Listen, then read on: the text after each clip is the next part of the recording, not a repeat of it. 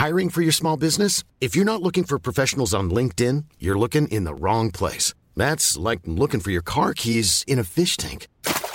LinkedIn helps you hire professionals you can't find anywhere else, even those who aren't actively searching for a new job but might be open to the perfect role. In a given month, over 70% of LinkedIn users don't even visit other leading job sites. So start looking in the right place. With LinkedIn, you can hire professionals like a professional. Post your free job on linkedin.com/people slash people today.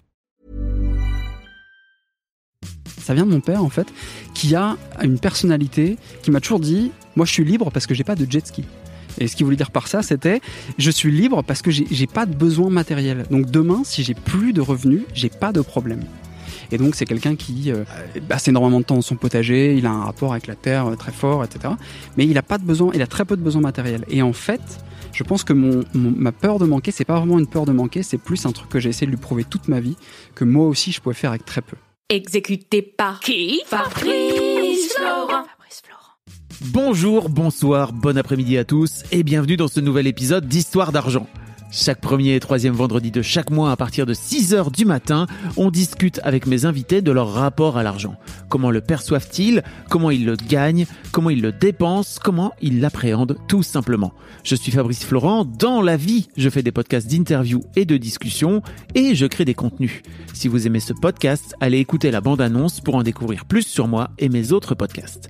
N'oubliez pas de vous abonner sur votre appli de podcast préféré, de mettre un cool commentaire et 5 étoiles au podcast sur Apple Podcast par exemple, et de partager cet épisode autour de vous s'il vous a plu. C'est le meilleur moyen de m'aider si vous aimez mon travail. Vous entendez cette petite ambiance de, de terrasse, n'est-ce pas? Parce que on est en terrasse avec euh, Balthazar. Salut Balthazar, Bah salut Fab, bienvenue dans Histoire d'argent. merci beaucoup. Ça me fait plaisir que tu que tu viennes à mon micro, euh, d'autant plus que euh, comme quoi parfois tout arrive euh, au bon moment.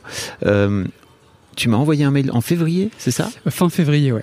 Euh, Un très long mail que où tu m'as expliqué. Tu tu me raconteras pourquoi tu as envoyé ce très long mail après. Je trouve ça intéressant.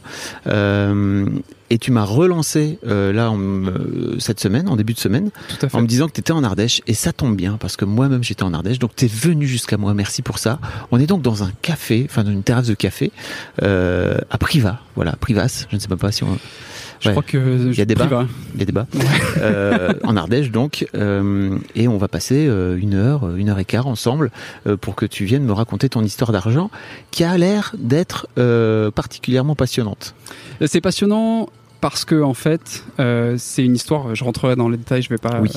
euh, gâcher dès le début, mais qui m'a permis de comprendre qui j'étais euh, en me posant plein de questions et et ça a été compliqué, ça a été passionnant avec des rebondissements avec euh, tout ça. Et en fait, j'en sors euh, tranquillisé et j'en sors différent.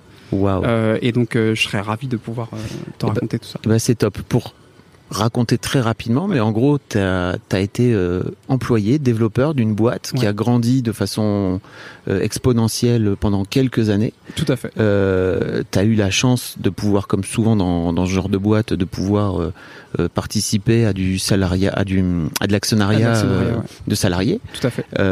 et de sortir avec euh, une somme très conséquente. Euh, bah, je peux même le. Vu qu'on est dire. sur l'histoire d'argent, Ah oui, oui, je je, le- je- je- je le dis. Donc, euh, j'ai eu ce qu'on appelle les stock options Ouais. en rentrant. Euh, la boîte est rentrée en bourse et ça a marché. Et euh, je rentrerai dans. Je raconterai Ouais. un peu tout ça, mais euh, j'ai vendu une grosse partie de ce que j'avais et ce qui m'a rapporté un petit peu plus d'un million deux cent cinquante mille Voilà. En donc- un clic. en, en trois clics. En trois clics. Le mec est dev, je vous rappelle que le mec est développeur. Exactement. Si je- moi j'utilise l'image en un clic, lui, là, bouge Non, pas. non, non. Il faut être précis. Soyons précis, Fab. Euh, voilà. En tout cas, merci beaucoup de m'avoir euh, Ben non, euh, envoyé ce mail. Qu'est-ce que tu me racontais là juste avant qu'on qu'on branche le micro et je t'ai dit, Balthazar, nous sommes en train de démarrer l'interview. Euh, que tu avais envoyé ce premier mail. Alors je vous rappelle que si vous m'avez envoyé un mail, et c'est sans doute le cas, euh, et que je, vous- je ne vous ai pas répondu, c'est que j'ai vraiment une grosse liste d'attente euh, et que je fais en sorte de ne pas lancer euh, 14 euh, invitations en même temps. Euh, mais d'un autre côté, je, je les lis tous. Donc euh, comptez sur moi pour vous répondre le moment qu'il faut. J'ai juste un problème un jour que je réglerai de répondeur automatique sur cette boîte. Voilà, tout simplement. Euh, effectivement, ouais. Donc, euh, je t'ai- contacté fin février. En fait, c'était une période euh, qui était assez compliquée pour moi euh, à titre personnel. Enfin, c'était, j'étais au- croisement de plein plein de réflexions sur la manière dont je fonctionne, ce qui m'angoisse, etc. Et je voyais qu'un thème récurrent c'était l'argent. Et Marine, du coup ma, ma femme, me dit, ben Fab a sorti un, un podcast qui s'appelle qui s'appelle Histoire d'argent. On a 7 heures de bagnole devant nous. euh, allez quoi. Je, peut-être euh, tu trouveras ça intéressant. Et donc c'était, on a commencé par l'épisode 1. Tu m'as rappelé le nom de cet intervenant fantastique. Christian, Junot, donc. Christian Junot. Je vous invite à Euh, aller écouter cet épisode. Je vous le dis à chaque épisode, mais je vous le répète voilà. là. Et je, et je confirme. Et en fait, il a eu une phrase qui a été extraordinaire, qui m'a vraiment. euh, C'est comme dans les films où il y a tout d'un coup une phrase et puis il y a, il y a une musique mélodramatique où on comprend que le protagoniste euh, réfléchit sur lui-même, etc. Et ben, c'est exactement ce qui s'est passé. Il a dit J'ai des clients qui sont multimillionnaires et qui ont peur de manquer. Et en fait, ça, je me suis dit Moi, j'ai toujours eu peur de manquer. Euh, et je me suis dit Je viens globalement, il y a quelques mois, d'avoir quelque chose qui m'est arrivé qui est euh, l'équivalent d'un gain au loto. Et en fait, si je travaille pas sur moi-même, je vais être plus malheureux qu'avant. Enfin, je, vais me rendre malheureux plutôt. Euh, et donc, j'ai vraiment le sentiment que je touche du doigt quelque chose sur lequel il faut que je travaille. Et donc, en fait, j'ai dévoré euh, une bien. grosse partie des, Des podcasts. des podcasts. Mm.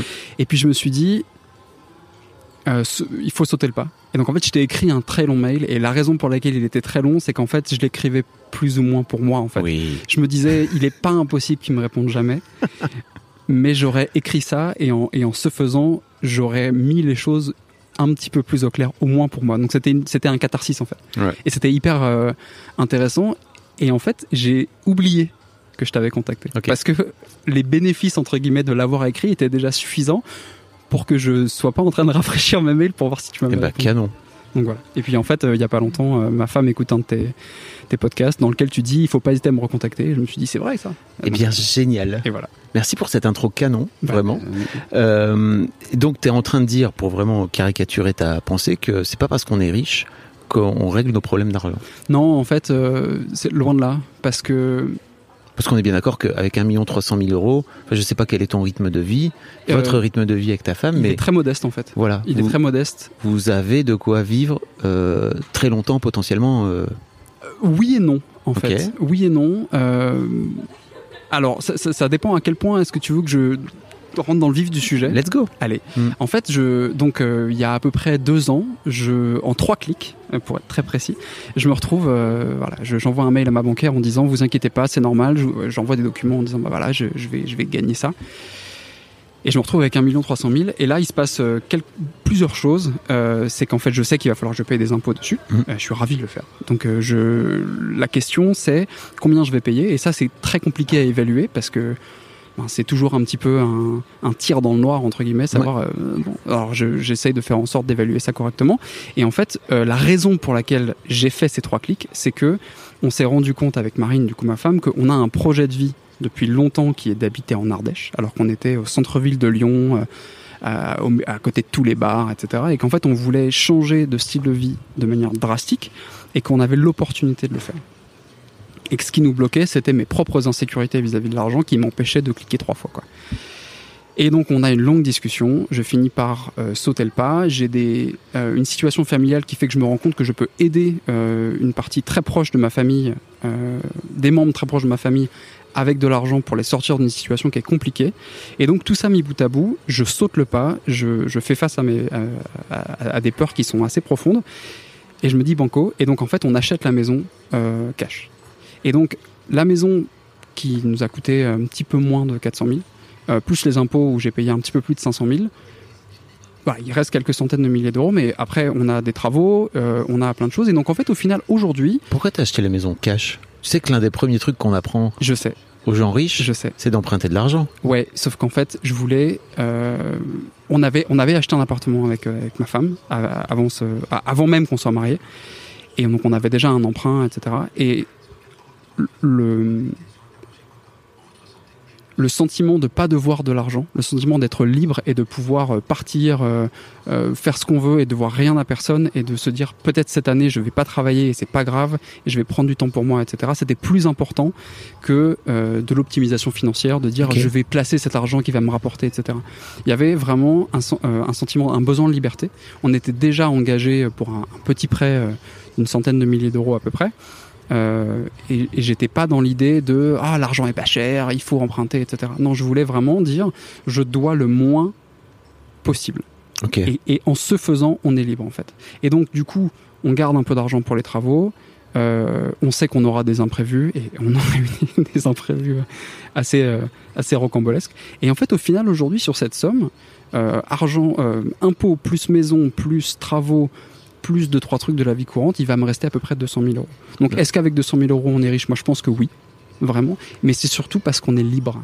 Si t'as écouté Histoire d'argent, tu sais très bien que peu importe euh, l'argent qu'on a sur son compte en banque, on est riche ou pas riche, peu importe en fait. C'est juste une projection qu'on fait à un moment donné. Exactement. Et en fait, ça a jamais été la question pour Mm. moi. La question, ça a été est-ce qu'on peut être libre, pas est-ce qu'on peut être riche. Euh, la, la- la question de savoir si on est riche, finalement, c'est c'est très subjectif euh, et ça a un rapport avec, euh, je sais pas, est-ce qu'on a envie de l'être peut-être? Moi, c'était pas tellement mon motivateur, enfin ma motivation première. Ma motivation première, c'était le style de vie qu'on envisageait, qui était beaucoup plus doux, beaucoup plus euh, protégé en fait quelque Mhm. part dans un dans un endroit beaucoup plus paisible que le centre-ville dans lequel on était, etc. Il y avait un moyen de l'obtenir. Et je suis quelqu'un d'assez impulsif. Euh, donc il y avait un moyen de l'obtenir vite. Et alors qu'on y réfléchissait depuis longtemps, mais là tout d'un coup, on s'était trouvé une espèce de, de motivation suffisante pour sauter le pas. Et on l'a fait. Et donc c'est ta femme qui t'a Ouais. incité à sauter le pas. Ouais. Euh, comme elle est là, enfin elle est pas là là à côté, mais en tout cas elle est là dans le coin. Tout à fait. Euh, tu m'as proposé de l'interviewer. Eh ouais, je serais ravi qu'elle puisse donner son. J'adorerais pouvoir avoir son avis. Son Après avis, tu te ouais. barreras si tu veux bien toi aussi. Je et me casse. et Marine viendra s'installer à ta place. Et j'aimerais bien avoir 10 minutes avec elle, tu vois, Ouais. pour raconter cet épisode-là en particulier. Et je trouve que c'est cool. Ça fait un mini histoire de couple au sein du, enfin, sur un, sur un thème très très précis, pardon. Histoire d'argent dans le couple, quoi. Je trouve ça cool. Euh, on va reparler de tout ça, hein, mais j'aimerais bien, euh, avant, avant ça, revenir. En tout cas, merci beaucoup pour cette, euh, pour cette euh, présentation globale de, de, de tout ce dont on va parler dans cet épisode. C'est très clair. J'aimerais bien parler avec toi et que tu me répondes à la première question que je pose à tous mes invités, c'est quand je te dis argent, pour toi, ça évoque quoi? Alors j'ai, euh, je savais que tu allais me poser cette question, du coup je me suis un peu creusé la tête. Et en fait j'ai pas eu à me creuser la tête euh, très longtemps. J'ai une image qui m'est venue instantanément. On était, euh, moi j'ai grandi dans le nord de la France, en Picardie, et j'étais avec mon père. On était à Stock. Euh, c'était un supermarché, il s'appelle Ok. Stock. Ah oui, Stock, etc. ok. Ouais. Et, euh, et j'avais cassé ma tirelire entre guillemets. Je savais pas ce que je voulais. Mais je, touchais du doigt que j'avais dépassé 100 francs d'économie. J'avais 107 francs. Je sais pas pourquoi j'ai une mémoire des chiffres et ce chiffre est resté, enfin ce nombre est resté ad vitam 107 parce que j'avais dépassé le le- l'inatteignable euh, qui était le 100 francs, qui était un peu le- l'équivalent de 1, 2, 3 beaucoup quand on apprend à compter. J'avais dépassé le 100, donc c'était infini. Et donc je, comprenais que dépasser cette somme, il était possible pour moi d'acheter un truc. J'avais aucune idée de ce que je voulais, mais j'avais la liberté et la possibilité de le faire. Et donc j'arpentais les les, euh, rayons du magasin en disant est-ce que j'ai envie de ça, est-ce que j'ai envie de ça, et au final je crois que je suis parti avec une BD ou un truc comme ça. Mais il y avait eu un truc hyper fort de euh, j'avais compris à 6 ans la définition du pouvoir d'achat avec 100 francs. Et, euh, et c'était assez fort en fait. Le fait de se dire il y a que moi qui peux décider comment je vais dépenser ce magot. Donc là, tu viens de me raconter aussi ton premier souvenir euh, en rapport avec l'argent. Alors, Ouais, c'est ça. ouais. Bah, pour moi, j'ai compris la question comme ça en fait. Mais quand, quand, quand tu me dis argent, qu'est-ce que ça te dit Ok, euh, si, si je prends un peu de recul, pour moi, le terme c'est liberté. Ok. C'est vraiment ça. Le terme fondamental, c'est euh, le fait de décider de pouvoir changer tes plans de vie parce que tu peux et de, de, de faire de l'introspection personnelle, de te dire est-ce que je suis vraiment heureux dans ce travail, est-ce que j'ai pas envie de prendre un break, est-ce que je suis vraiment heureux dans cet endroit, est-ce que j'ai pas envie de aller voir euh, ailleurs, est-ce que je suis vraiment heureux dans euh, ce mode de vie, euh, etc. Est-ce que je peux pas expérimenter autrement?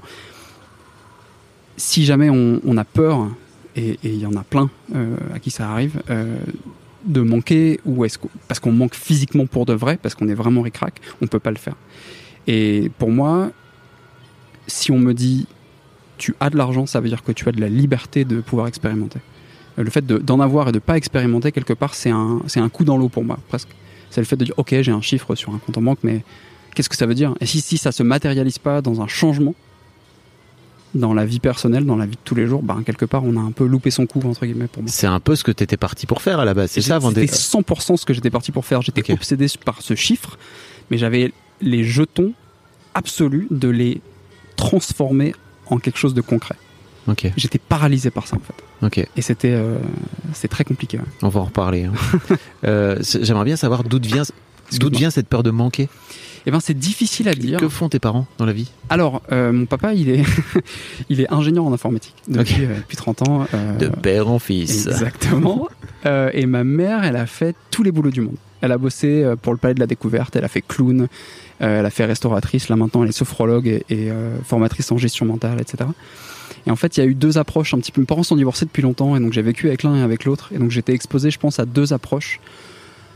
Je me rappelle un jour, j'ai su le salaire de mon père, c'était en francs. Il gagnait 18 000 francs. Alors ça me semblait énorme parce que j'avais, euh, je sais pas, 6 ans ou quelque chose comme ça, Mhm. mais ça me semblait être un truc infini. Et avec ma mère, j'ai toujours senti que c'était un sujet, pas d'angoisse, mais il fallait être créatif. Il fallait euh, comprendre comment est-ce qu'on allait faire. On s'en sortait toujours. J'ai jamais manqué de absolument rien. Je voudrais surtout pas qu'elle imagine si elle écoute ça que euh, j'ai j'ai manqué à aucun moment. Mais j'ai senti qu'il fallait, voilà, il fallait toujours s'adapter, il fallait toujours avoir des idées, avoir des plans, euh, euh, changer son fusil d'épaule si ça marchait pas, etc. Alors que mon père, il avait un job, il avait un salaire à la fin du mois qui était confortable. Mais il y a aussi une forme de manque, tu vois, je trouve, de ce fait-là. Enfin, tu dis, euh, t'as pas manqué. J'imagine bien que ta mère, euh, enfin, que t'as pas envie de dire à ta mère, euh, t'as pas fait ton job, quoi, tu vois. Non, non, Mais- surtout qu'elle l'a fait, quoi. Mais tu l'as, je, je crois que c'est important aussi de se dire, ok, d'où vient la peur de manquer C'est peut-être aussi que tu l'as vécu comme un manque. Ce- Alors, ce- cet aspect paradoxalement- bidouille, quoi, tu vois. Paradoxalement, c'est pas du tout, ça vient pas du tout de ma mère, hein, ça vient de mon père, en fait. Ok. qui a une personnalité qui m'a toujours dit moi je suis libre parce que j'ai pas de jet ski et ce qu'il voulait dire par ça c'était je suis phrase. libre parce que j'ai pas de besoin matériel donc demain si j'ai plus de revenus j'ai pas de problème et donc c'est quelqu'un qui euh, euh, passe énormément de temps dans son potager il a un rapport avec la terre euh, très fort etc mais il a pas de besoin il a très peu de besoins matériels et en fait je pense que mon, mon- ma peur de manquer, c'est pas vraiment une peur de manquer, c'est plus un truc que j'ai essayé de lui prouver toute ma vie, que moi aussi je pouvais faire avec très peu. Et en fait, euh, je l'ai vu dans mes études où euh, il me donnait de l'argent. On se parlait, on se parle encore très souvent au téléphone. Et si jamais j'avais besoin d'argent, je lui disais, il me faisait un virement. Et j'avais un défi personnel qu'il a jamais vraiment vu, mais qui était de faire durer le plus longtemps possible ce qu'il me donnait. Et ça s'est fini au McDo avec des copains où euh, il, me, re- il me restait 50 centimes sur mon compte. Je disais que j'avais pas faim, en fait je crevais la dalle et je piquais des frites à mes potes jusqu'à ce qu'ils me défoncent. Parce que je voulais tenir un jour de plus sans demander. Et j'avais un truc à prouver avec ça. Et en fait ça, ça m'est resté, je, je m'en suis rendu compte euh, il y a quelques années, à un moment où j'ai été SDF en, en Amérique du Sud. Alors c'est une longue histoire et on n'a qu'une heure et quart, mais je pourrais peut-être en dire un, un ou deux mots. Mais je me suis rendu compte que j'avais j'avais ce besoin de pas demander d'aide en fait, financièrement. J'allais m'en sortir. On a une heure et quart, mais on a une heure et quart. C'est-à-dire que tu peux pas venir me dire, alors j'étais Ouais. SDF en Amérique du Sud en disant, Ouais, bon, ouais. peut-être on passera à autre chose, quoi. Selling a little or a lot? Shopify helps you do your thing however you cha-ching. Shopify is the global commerce platform that helps you sell at every stage of your business. From the launch your online shop stage to the first real life store stage, all the way to the did we just hit a million orders stage. Shopify is there to help you grow. Shopify helps you turn browsers into buyers with the internet's best converting checkout. 36% better on average compared to other leading commerce platforms because businesses that grow grow with Shopify. Get a $1 per month trial period at shopify.com/work. slash work. shopify.com/work. slash work. This Mother's Day, celebrate the extraordinary women in your life with a heartfelt gift from Blue Nile. Whether it's for your mom, a mother figure, or yourself as a mom, find that perfect piece to express your love and appreciation. Explore Blue Nile's exquisite pearls and mesmerizing gemstones that she's sure to love. Enjoy fast shipping options like guaranteed free shipping and returns. Make this Mother's Day unforgettable with a piece from Blue Nile. Right now, get up to 50% off at BlueNile.com. That's BlueNile.com. Tu vois. Alors, alors, je, je te la fais vite dans ce cas-là, si tu veux. Euh, j'ai fait six mois dans mes dernières. euh, j'ai fait une, une école d'ingénieur et dans, dans ma dernière année, j'étais, euh, j'avais candidaté pour faire un. Un échange. Un ou- échange.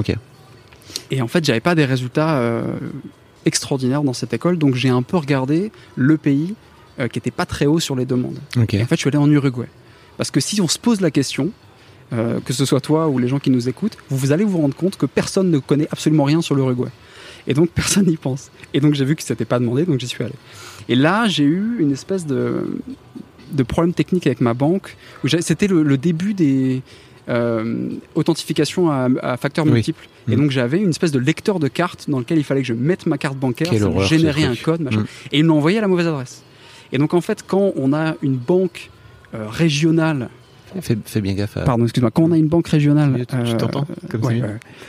Euh, et que du jour au lendemain on passe de Chalon-sur-Saône à Montevideo, la banque dit là clairement il y a fraude, bloque le compte, et comme il m'avait envoyé euh, le lecteur de carte à la mauvaise adresse, en fait je ne pouvais plus toucher à mon argent. Et donc j'avais retiré du liquide qui m'a tenu euh, un mois, un mois et demi, et à partir de là j'étais bloqué. Et la banque en fait voulait rien savoir, euh, et j'étais, je pense, piégé dans ce truc de fierté de non je vais m'en sortir. Attends, tu veux dire que t'as jamais demandé de l'aide? Euh, non, j'en ai pas. En fait, j'avais de l'argent. Il fallait juste trouver un moyen d'y accéder, de pouvoir aller au distributeur et que ça me dise que j'avais le droit. Et en fait, il s'est passé des trucs un peu rocambolesques. Ma coloc était. Attends, attends. Toi, je- Genre, ton père et j'imagine ta famille est en France, Ouais. Ont potentiellement accès à un, con- à un guichet ou un machin comme ça pour aller voir, quoi, tu vois, les, les gens sur place ouais, ouais, en non, mais France. sachant que moi, je suis en contact avec eux par mail, mais euh, il- je sais pas, ça traîne. euh, et puis c'est- pendant les vacances d'été, parce que je suis parti euh, du coup en août. C'est pendant les vacances d'été, j'ai pas de réponse. Alors j'essaie de leur expliquer un peu que ça commence à être urgent, mais ça bouge pas. Et j'arrive à un moment où j'ai plus de liquide et je, je peux pas retirer d'argent en fait. Et, euh, et là, j'ai ce réflexe bête. Euh, Mes parents l'ont jamais su ça et je leur ai dit dix ans après que ça m'était arrivé. Si ma mère avait appris que je faisais la manche en Amérique du Sud quand j'avais 22, de 22 ans, elle aurait pris un avion, elle aurait détourné le premier avion possible, elle serait venue. Mais je l'ai pas dit. Parce que Pourquoi? parce que je voulais m'en sortir moi-même. Je voulais, je pense, euh, me prouver à moi-même que ça allait le faire. Et j'étais dans une drôle de situation psychologique à ce moment-là. J'étais très, très, très, très, très amoureux de ma copine de l'époque, qui elle est partie en Norvège, en Erasmus, au même moment. Donc on avait, je sais pas, 14 000 km d'écart. J'étais euh, presque en dépression, euh, parce que j'étais amoureux fou, euh, transi, et donc en fait dans un état d'esprit très advienne que pourra. Pff, on verra. T'as déjà écouté Histoire de mec?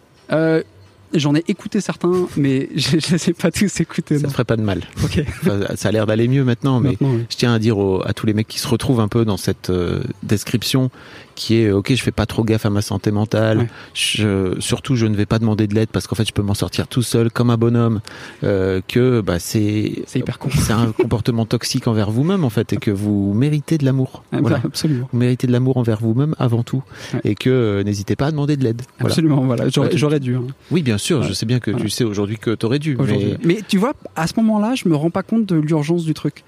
Parce que je suis dans un état où euh, je, je, su- je subis les événements. euh, oui t'es dans une boucle c'est ça. T'es dans une boucle au- de croyance où euh, il faut que je m'en sorte tout seul et je suis un bonhomme et en fait un bonhomme ça demande pas d'aide et, Et puis je suis pas radicalement inquiet. Euh. Tu vois, je je suis pas dans un état où ça, me- ça me fait trop stresser. C'est juste qu'à un moment j'ai plus d'argent. Et en fait, le gars qui nous sous-loue l'appartement et qui revenait de temps en temps parce que quand il avait une maîtresse, il nous demandait de partir et il revenait 4 heures après. On a le droit de revenir 4 heures après. S'est fait gauler par sa nana, récupère l'appartement et nous met dehors. Mais en fait, moi, ma coloc à ce moment-là, elle est en voyage pendant un mois et demi, euh, je sais pas quoi. Donc je me retrouve dehors, sans argent. mais what the fuck? Voilà. Et c'est là où euh, les choses commencent à s'emballer et c'est là où j'ai commencé à apprendre des trucs sur moi-même et comment je réagis en...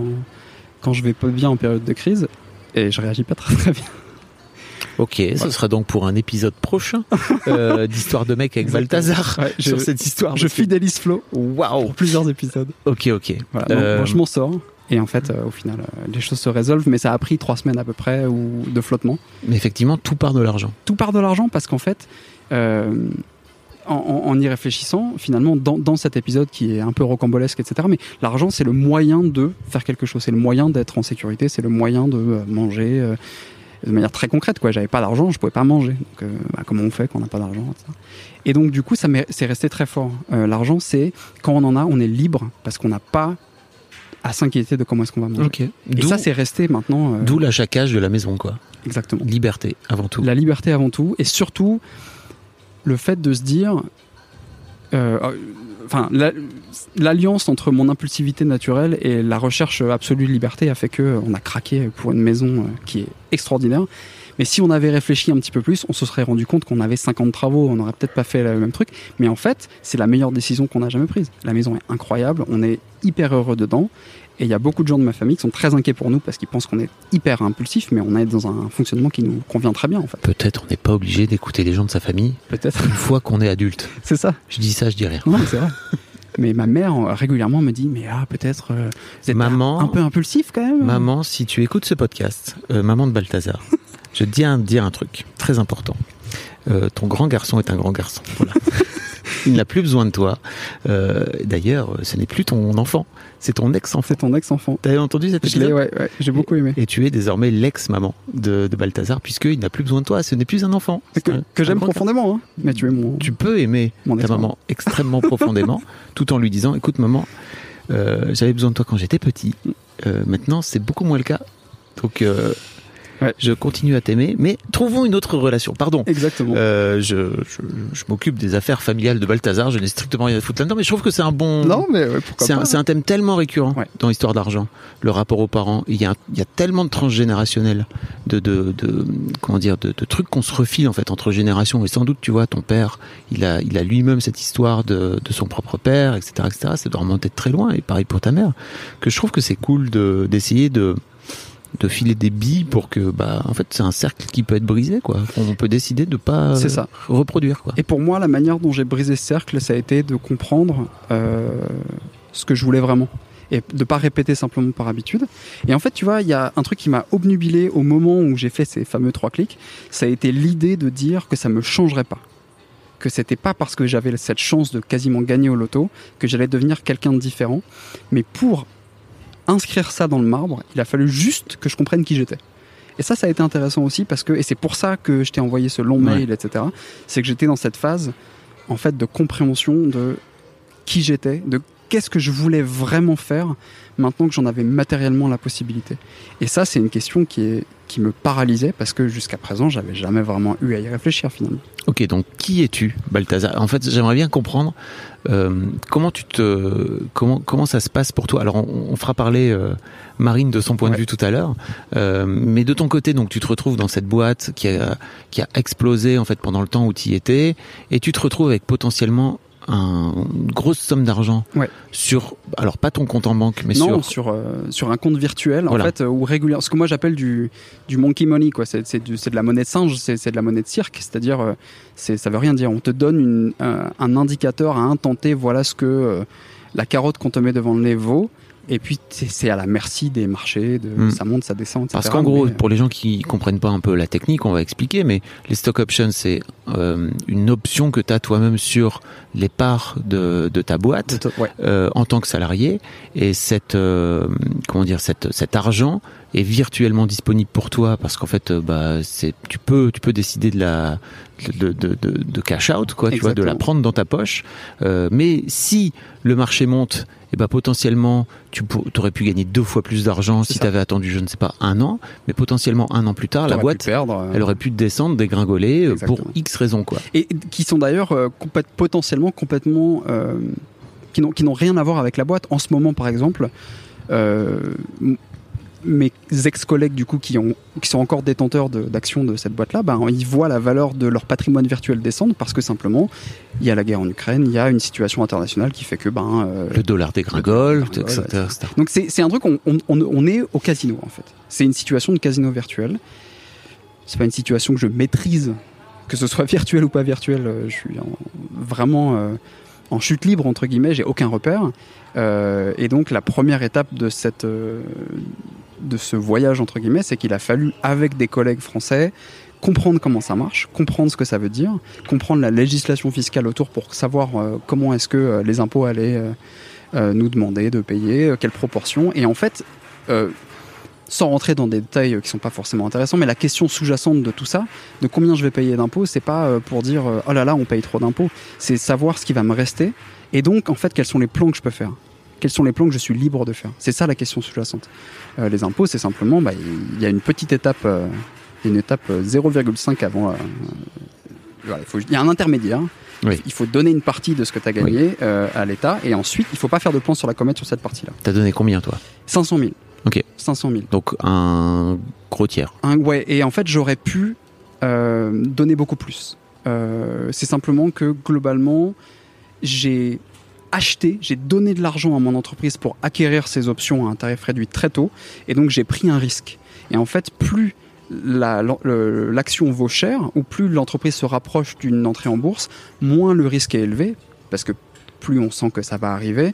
Et donc, du coup, moins on prend de risques, plus on paye d'impôts. Euh, Oui. voilà, sans, sans rentrer dans des détails, Oui, oui. dans des chiffres, etc. Et donc, moi, j'ai, aux yeux de l'État, j'ai pris un risque. C'est-à-dire, j'ai investi dans mon outil de production, entre guillemets, en termes marxistes, quoi. euh, le plus tôt possible. Et donc, en fait, ça, aux yeux de l'État, c'est une prise de risque. Mm. Et donc, c'est euh, des impôts qui sont minimisés. Donc, j'aurais pu, si je m'étais pris un peu plus tard, payer peut-être 800 000 ou Ouais. 700 000. Et ça, en fait, la, la différence, en termes de ce que j'ai payé aux impôts, ce qui s'est passé, c'est une prise de conscience de, en fait, Balthazar, ce truc-là va valoir quelque chose, va te permettre d'être libre, parce qu'initialement, j'avais pas de velléité particulière vis-à-vis de ce, ces stock options-là. ils- J'étais pas, sans- enfin, dans ma tête, euh, j'allais les laisser sur la table, Ok. parce que c'était euh, rentrer dans un, dans, dans le monde de la finance qui m'intéressait pas beaucoup. Attends, on va en reparler dans deux secondes. Ouais. Déjà, pour m'excuser, parce qu'il y a, il y a des gens qui scient une table. Euh, on est en Ardèche. hein. Voilà. Euh, sur, donc, si vous entendez des bruits ici, c'est pas Balthazar qui est en train de. Non. pas du tout. Euh, Il y a un truc, il y a un truc que t'as dit. Ouais. En gros, t'as, tes stocks, on te les a pas que donnés, tu les as aussi achetés, c'est ça? Ouais, alors en fait, je, je- je voulais faire, euh, une- enfin, je voulais, euh, sans rentrer dans les détails, mais ok. Euh, les stock options, en fait, c'est une possibilité d'acquérir des options à un tarif réduit. Mais il y a une différence entre des stock options et ce qu'on appelle des RSU ou des actions gratuites. Les actions gratuites, c'est des actions qui ont une valeur financière et qu'on vous donne. Donc vous êtes tout d'un coup propriétaire de quelque chose qui a une valeur financière et vous avez fait aucun investissement financier. Les stock options, euh, souvent c'est en amont, c'est avant l'introduction en bourse, Oui. ou c'est juste au moment de l'introduction en bourse et à partir du moment où l'introduction en bourse est faite, ça disparaît. C'est la possibilité d'acquérir un tarif fixe qui est euh, noté dans le contrat de travail des actions. Et donc c'est c'est pour ça qu'on appelle option, c'est-à-dire que personne ne vous force à donner de l'argent à votre employeur pour acquérir ces actions, qui potentiellement n'auront jamais aucune valeur. Peut-être il n'y aura jamais d'introduction en bourse et vous aurez payé à un tarif réduit quelque chose qui n'a pas plus de valeur qu'un billet de Monopoly.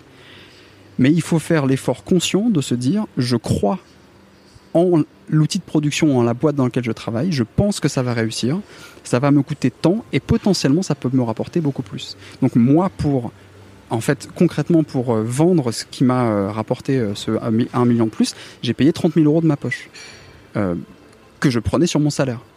Et donc j'ai en fait réinjecté de l'argent de mon salaire dans la boîte, Dans la pour acquérir des parts de cette boîte. Et c'est ensuite, je les ai achetés, dans mon contrat, c'était 85 centimes.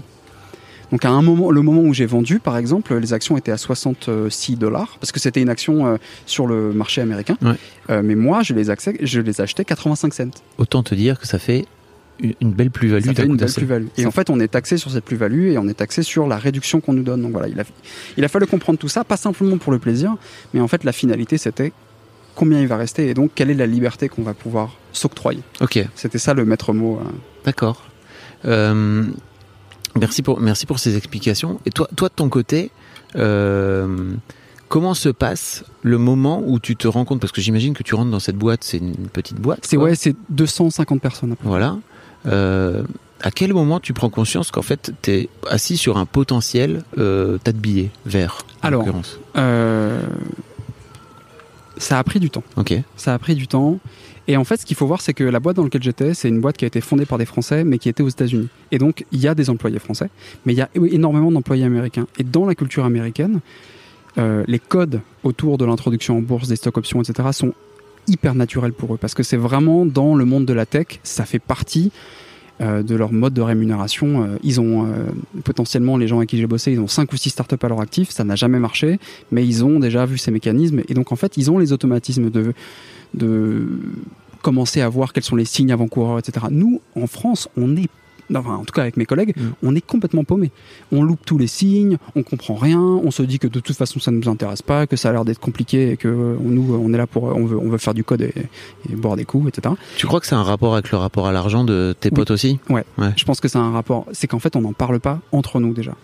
Et donc, du coup, euh, on, a, on a fini par. Ce qui a changé, c'est qu'on a commencé en voyant des signes vraiment appuyés du coude en disant oui, on va sûrement rentrer en bourse, il faut commencer à se réveiller potentiellement si vous voulez faire quelque chose. Là, on comprend qu'on on est potentiellement en train de rater le coche parce qu'on est trop euh, sous, le, sous le joug de ce tabou pour en parler entre nous. Et en fait, on crée euh, un canal Slack privé qui s'appelle Coq en stock euh, où on commence à dire bon qui comprend quoi?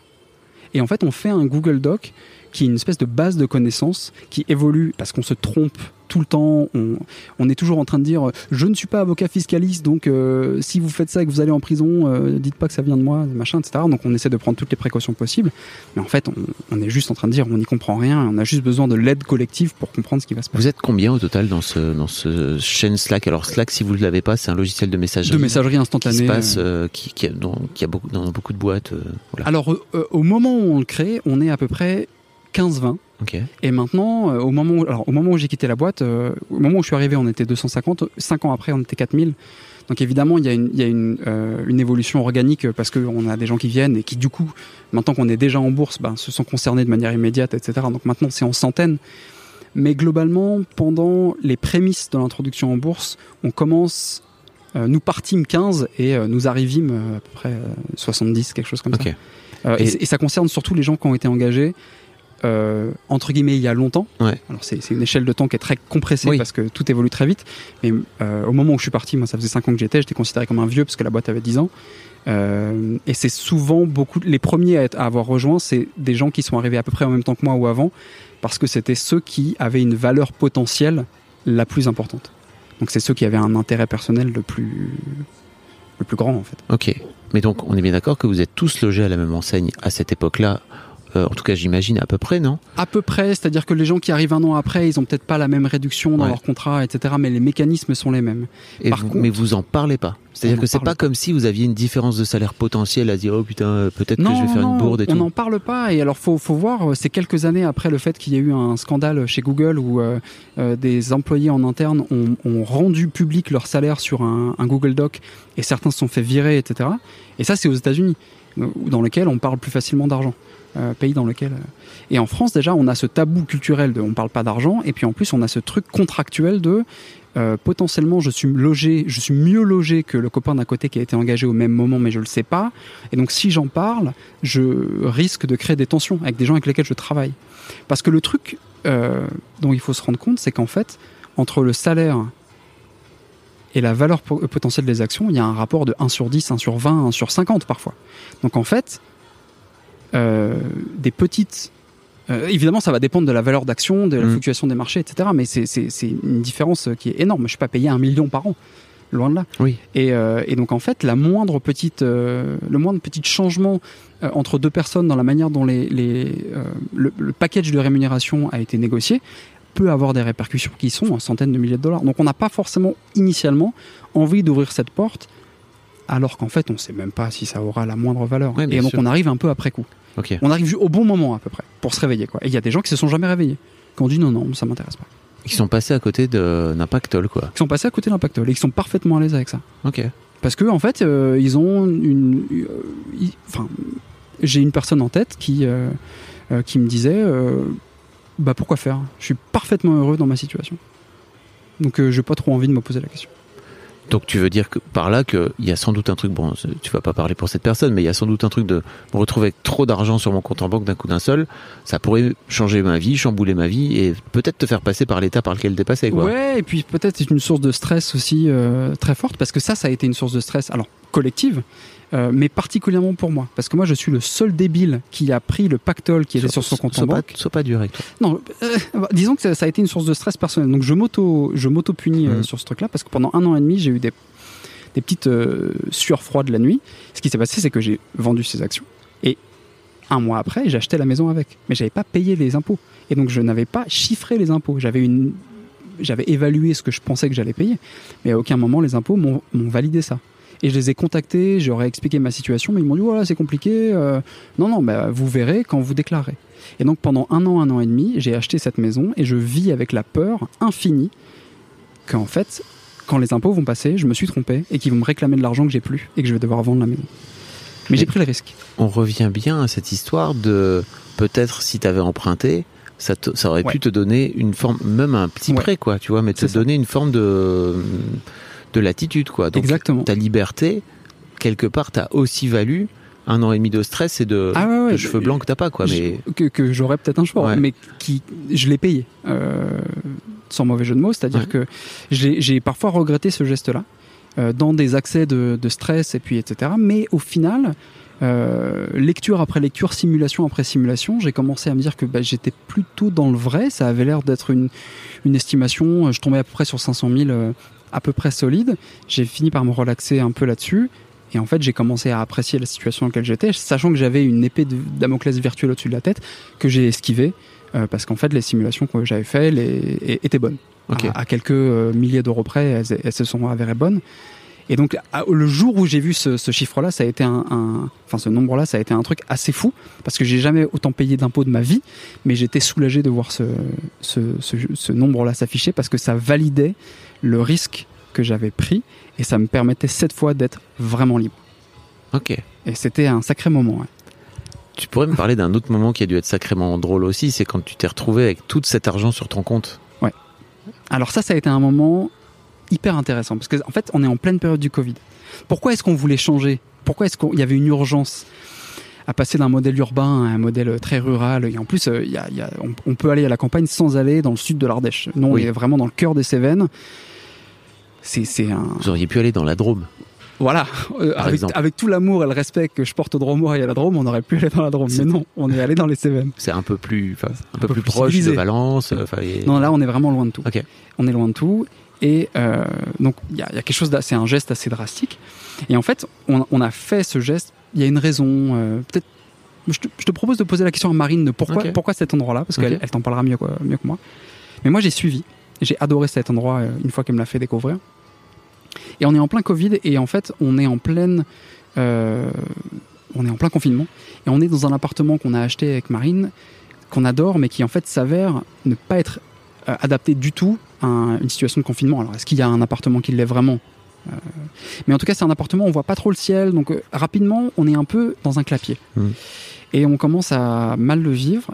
Et donc, ce truc dont on parle depuis des mois, des années, qu'un jour peut-être, etc., il commence à y avoir une urgence. Il commence à y avoir quelque chose de, de plus profond que, ah, peut-être un jour, un doux rêve, etc. Et ce qui se passe à côté, il se passe deux choses. Euh, c'est que ma mère vit le meilleur moment de sa life pendant le confinement. Parce qu'elle est avec mon petit frère et ma petite sœur. Ils sont confinés ensemble. Elle passe du temps de qualité avec eux. Elle lit euh, la philosophie, euh, elle, euh, elle, elle médite, elle prend du temps, elle fait du yoga, etc. Et elle se rend compte qu'elle est sophrologue.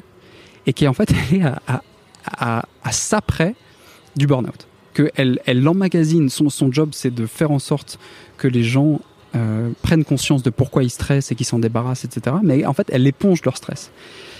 Et elle est à vraiment euh, très, très, très, très, très, très proche du, du burn-out. Et ça lui permet de prendre conscience de ça. Et on a une discussion où on se dit, euh, elle me raconte un peu ça, elle me dit qu'elle aimerait arrêter de travailler, mais que mon frère euh, vient de passer le bac, il va commencer ses études et euh, je l'ai aidé à trouver une école. Mais il s'avère que c'est une école privée, parce qu'il était vraiment qu'est-ce que je vais faire, je sais pas, etc. Et c'était la source de conflits familiaux très forts entre lui et son père, donc mon beau-père. Et en fait, euh, je l'aide à trouver une école, mais cette école est chère. Et ma mère est confrontée à un choix cornélien qui est permettre à mon petit frère de faire l'école de ses rêves, entre guillemets, qu'elle peut pas se payer. Donc il faudrait qu'elle travaille plus, ou agir euh, sur les signaux qu'elle a reçus pendant le confinement et lâcher la bride en fait. Et moi, à ce moment-là, le premier truc euh, que je fais au moment où je reçois cette somme et je la, même pas, elle est même pas encore sur mon compte. C'est juste, elle est en transit. J'appelle ma mère et je lui dis, maman, tu me parlais du fait que tu voulais arrêter de travailler et tu voulais faire ton potager. Bah, va t'acheter tes graines et moi je m'occupe du reste. Et je lui explique un peu ce qui vient de se passer. Et en fait, je lui en avais jamais parlé. J'avais fait des allusions en disant qu'il y avait peut-être quelque chose, etc. Mais j'étais jamais rentré dans les détails parce que c'était virtuel. C'était de, monnaie de singe, quoi. Et maintenant que c'était quelque chose qui allait arriver, là, il y avait la possibilité de changer la vie, euh, vraiment des gens que j'aime autour de moi, et ça a été le premier truc que j'ai fait. Ça a été de payer payer les écoles de mon frère, euh, les études de mon frère, et je, le fais encore, Euh, et donc de permettre à ma mère de souffler, de ralentir, et, d'avoir la liberté, du coup, d'envisager le modèle de vie qu'elle, elle voulait, et qu'elle avait euh, découvert ou redécouvert pendant le Covid. C'était cool pour toi de prendre cette place. C'était très particulier parce que c'est Mhm. une place de parents en fait. C'est une place. euh, ça- en fait, ça a été le plus compliqué que mon beau-père. hein. Parce que mon beau-père, c'est quelqu'un qui est. euh, c'est un, c'est un photographe, euh, c'est quelqu'un qui est un, un indépendant au sens euh, travailleur du terme, donc qui a jamais été salarié. Donc c'est pas lui qui rapporte l'argent à la maison. Lui, il fait les travaux, il bosse sur la maison de campagne dans laquelle il rêve de travailler. Donc c'est des trucs sur le long terme. Donc il rapporte pas d'argent, mais il travaille avec ses mains à construire leur rêve. Mais du coup, dans le modèle euh, patriarcal traditionnel, Mhm. c'est l'homme qui ramène euh, l'argent à la maison et c'est les parents qui pourvoient aux besoins des enfants. Et là, on était dans une inversion totale. Et donc avec ma mère, le, ça passe très vite. Euh, elle, elle sent que je fais un geste parce que ça me fait plaisir. Mais avec mon beau-père, avec qui j'ai pas toujours eu des relations hyper faciles, il a fallu trouver une acrobatie pour ne pas non plus le démettre de trop de certitude par rapport à son rôle. Parce que je savais pas vraiment lui comment est-ce qu'il voyait la situation. Donc ce que j'ai dit à ma mère, c'est de lui dire que je donnais de l'argent à ma mère, On est bien d'accord que c'est son fiston à lui, c'est ça? À lui, ouais. En plus, Mhm. moi c'est mon demi-frère. Oui. Donc moi ce que j'ai dit à ma mère, c'est je te donne de l'argent. Tu veux t'acheter des Nike Air avec, tu t'achètes des Nike Air. Euh, tu veux payer les études de mon petit frère, enfin de mon demi-frère, tu fais. Mais du coup c'est ton choix. Et du coup ça, c'est pas un interventionnisme de moi dans votre couple. C'est une opportunité que je te donne entre guillemets. Je te le fais parce que je suis ton fils. Et c'est à toi de gérer la manière dont tu fais ça avec ton mari. Et ça m'a permis de pas marcher sur une mine qui, je pense, aurait été compliquée à éviter. Quoi. Tu et as la sensation de l'avoir fait, euh, de t'a- de t'avoir réussi à te libérer de cette obligation de, de vouloir le faire pour aider ta mère? Tu l'as fait totalement par amour? Tu vois ce que je veux dire? Je, je, alors, je l'ai fait pour deux raisons. Je l'ai fait parce que mon petit frère, euh, il voulait vraiment faire cette école et je sentais que ça allait pas être possible. Et je sentais qu'en plus, il allait briller. Et c'est le cas. C'est un, une école de- de- d'art numérique, en fait. Et c'est un créatif. euh, Ça, il touche à tout. Il est brillant. dans Tout ce qu'il fait, c'est c'est très, très énervant, d'ailleurs. Et, euh, Pourquoi? Parce que je suis un peu jaloux, en fait. Ah oui. parce qu'il a une facilité à, à prendre un sujet et à devenir euh, la référence mondiale dans ce sujet et de passer à autre chose qui est assez déconcertant. Et donc, euh, je le fais parce qu'en fait, euh, ils sont en engueulade constante entre lui et son papa. Et ça mine ma mère. Et elle pleure régulièrement au téléphone. Elle me dit que, en plus en confinement. Donc elle peut pas s'échapper. euh, Il et- s'engueule à propos de l'argent? Non, ils s'engueulent à propos du fait que l'ar- l'argent, en fait, c'est le non-dit. Oui. Euh, lui, il, y a toujours eu des tensions euh, en, fait entre entre mon petit frère et mon demi-frère et son père parce que lui, il a pas de diplôme euh, et je pense qu'il il a un complexe. Et c'est quelqu'un de brillant en plus. Et donc du, coup, c'est l'exemple typique de mon fils, fais pas les erreurs que j'ai faites. Il faut que tu vises au maxi le, plus haut possible. Donc tu dois faire les plus grandes écoles, etc. Et aux yeux de son papa, ce choix-là, c'était un choix assez médiocre en fait. C'était un choix euh, comme si on, on annonçait qu'on visait 12 sur 20. Et le prof disait mais pourquoi tu fais pas pourquoi tu vises pas plus? Euh, et donc il y avait cette tension là autour du fait qu'en plus ça allait euh, c'était pas possible etc. Et donc j'ai essayé c'était un coup de poker. Soit je permettais à mon frangin de faire cette école, il brillait et peut-être qu'il allait avoir une, relation différente avec son père, qui allait découvrir enfin son fils, non plus dans une situation de, de, de 10 sur 20 scolaire, mais dans un truc où vous pouvez briller et devenir quelqu'un euh, de passionné, et de, parce qu'il a toujours été passionnant. Ou alors ça allait, ça allait foirer quoi. Et en fait, euh, j'ai eu un coup de bol, c'est que mon- j'ai expliqué à mon frère exactement, euh, qui venait d'avoir 18 ans, d'où venait cet argent, d'où venait la possibilité euh, qu'il fasse cette école, pour le responsabiliser, pour lui dire, il faut que tu saches que j'ai gagné au loto et que entre guillemets et que le premier truc que j'ai fait c'est de t'ouvrir cette porte là et je te fais confiance. J'irai pas fliquer tes notes j'irai pas regarder quoi que ce soit Oui, mais je te oui, fais confiance en tant qu'adulte pour faire honneur à cette chance là en fait. Et il l'a fait et il est brillantissime il est premier et il s'éclate quoi. Donc, euh, alors c'est un peu plus compliqué que ça maintenant parce qu'il veut peut-être faire autre chose Oui. mais en tout cas pendant deux ans euh, il a il a surkiffé et, D'accord. et ça a été un sacré moment parce que lui, il s'est senti euh, adulte. Et j'ai essayé de trouver une formule, entre guillemets, où je j'infantilisais personne. Ouais, c'est mal, c'est malin, franchement. Euh, Aujourd'hui, tu as acheté cette, cette maison, enfin, vous avez acheté cette maison. Euh, il te reste euh, quelques centaines de milliers d'euros. Il me reste à peu près euh, 150 000, Ok. à peu près. Euh, Avec le budget travaux un peu con- dedans et un peu dehors, disons. Disons qu'il me reste un petit peu plus de 150 000. et vous êtes dans un, tu disais tout à l'heure, vous êtes dans un, dans un rythme de vie où vous n'avez pas besoin de grand chose Euh, oui et non. C'est-à-dire Ouais. qu'en fait, il y a l'exceptionnel. Ouais. Euh, les travaux, ça coûte cher. Ouais. Les matières premières, ça coûte cher. Là, on, on- est en fait, on est en réflexion, euh, notamment avec l'Ukraine, le gaz, euh, tout ça, de comment est-ce qu'on peut être le plus libre possible. C'est toujours le maître mot. Donc, bah, pour ça, j'installe un poêle à granules. on a, on se fait livrer du bois. on est en train de changer le chauffage. On est en train de faire des travaux d'isolation, etc. Donc, tout ça, c'est des besoins financiers. Mais c'est des besoins financiers qui ont un but, c'est le fait de les faire une fois et d'être indépendant géopolitiquement et financièrement, nous, personnellement. Mais en fait, dans notre vie quotidienne, on est assez peu dépensier. Euh, on, peut, on peut craquer pour un truc euh, comme ça. Là, euh, j'écoutais ton podcast où tu t'es dit, je me suis fait plaisir, j'ai vendu Mademoiselle, j'ai acheté une télé. Oui. Et ben voilà, moi j'ai acheté une télé. Oh là là. Ouais. T'as acheté une télé plus grosse que moi, j'espère. Je sais pas. Euh, et on est dans une situation rigolote. En fait, on a les deux télés côte à côte parce que Ouais. Marine joue à la GameCube et on a une vieille télé avec une Péritel. à Ah côté. oui, ok. Donc, euh, pff, voilà. T'es obligé d'avoir une vieille télé.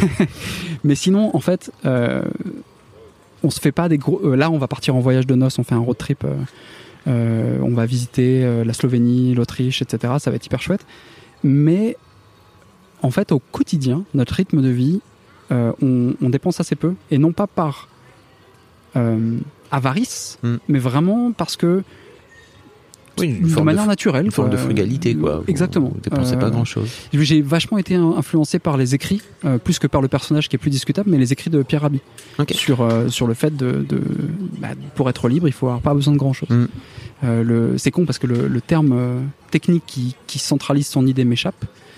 C'est la frugalité, la- je crois. La frugalité, ouais, ouais. Enfin, c'est Ok, c'est peut-être pas ça. c'est enfin c'est un synonyme. Oui. L'idée est parfaitement là, donc on va- mais voilà, on est assez frugaux. Euh, là, on fait des, on est en pleine période de sécheresse, donc on est en train de mettre des trucs de récupération de flotte, etc. On est plus dans une dans une idée de comment est-ce qu'on peut optimiser ce qu'on a déjà, plutôt que faire une course à ce qu'on pourrait avoir de plus. D'accord. Euh, et donc en fait, euh, bah, on est libre là-dessus. T'as quel âge? J'ai 31, je vais avoir 32 ans là Ok. dans pas longtemps. T'as quitté ta boîte? J'ai quitté. Alors voilà, il y a février, c'est ça? Euh, non, euh, donc je t'ai contacté fin février et c'était euh, donc comme je te disais Ouais. une grosse période de questionnement et j'ai quitté ma boîte fin avril. Ok. Euh, et alors ça, ça a été euh, pareil, une grosse période parce que euh, on venait. c'est une boîte dans laquelle je veux pas me auto octroyer des lauriers ou des fleurs, mais j'avais une très très bonne réputation. J'ai vraiment, je pense, fait du bon travail. Et donc en fait, j'avais des augmentations qui tombaient tous les ans, euh, etc. J'avais pas besoin de réfléchir. J'étais dans une situation qui était très confortable.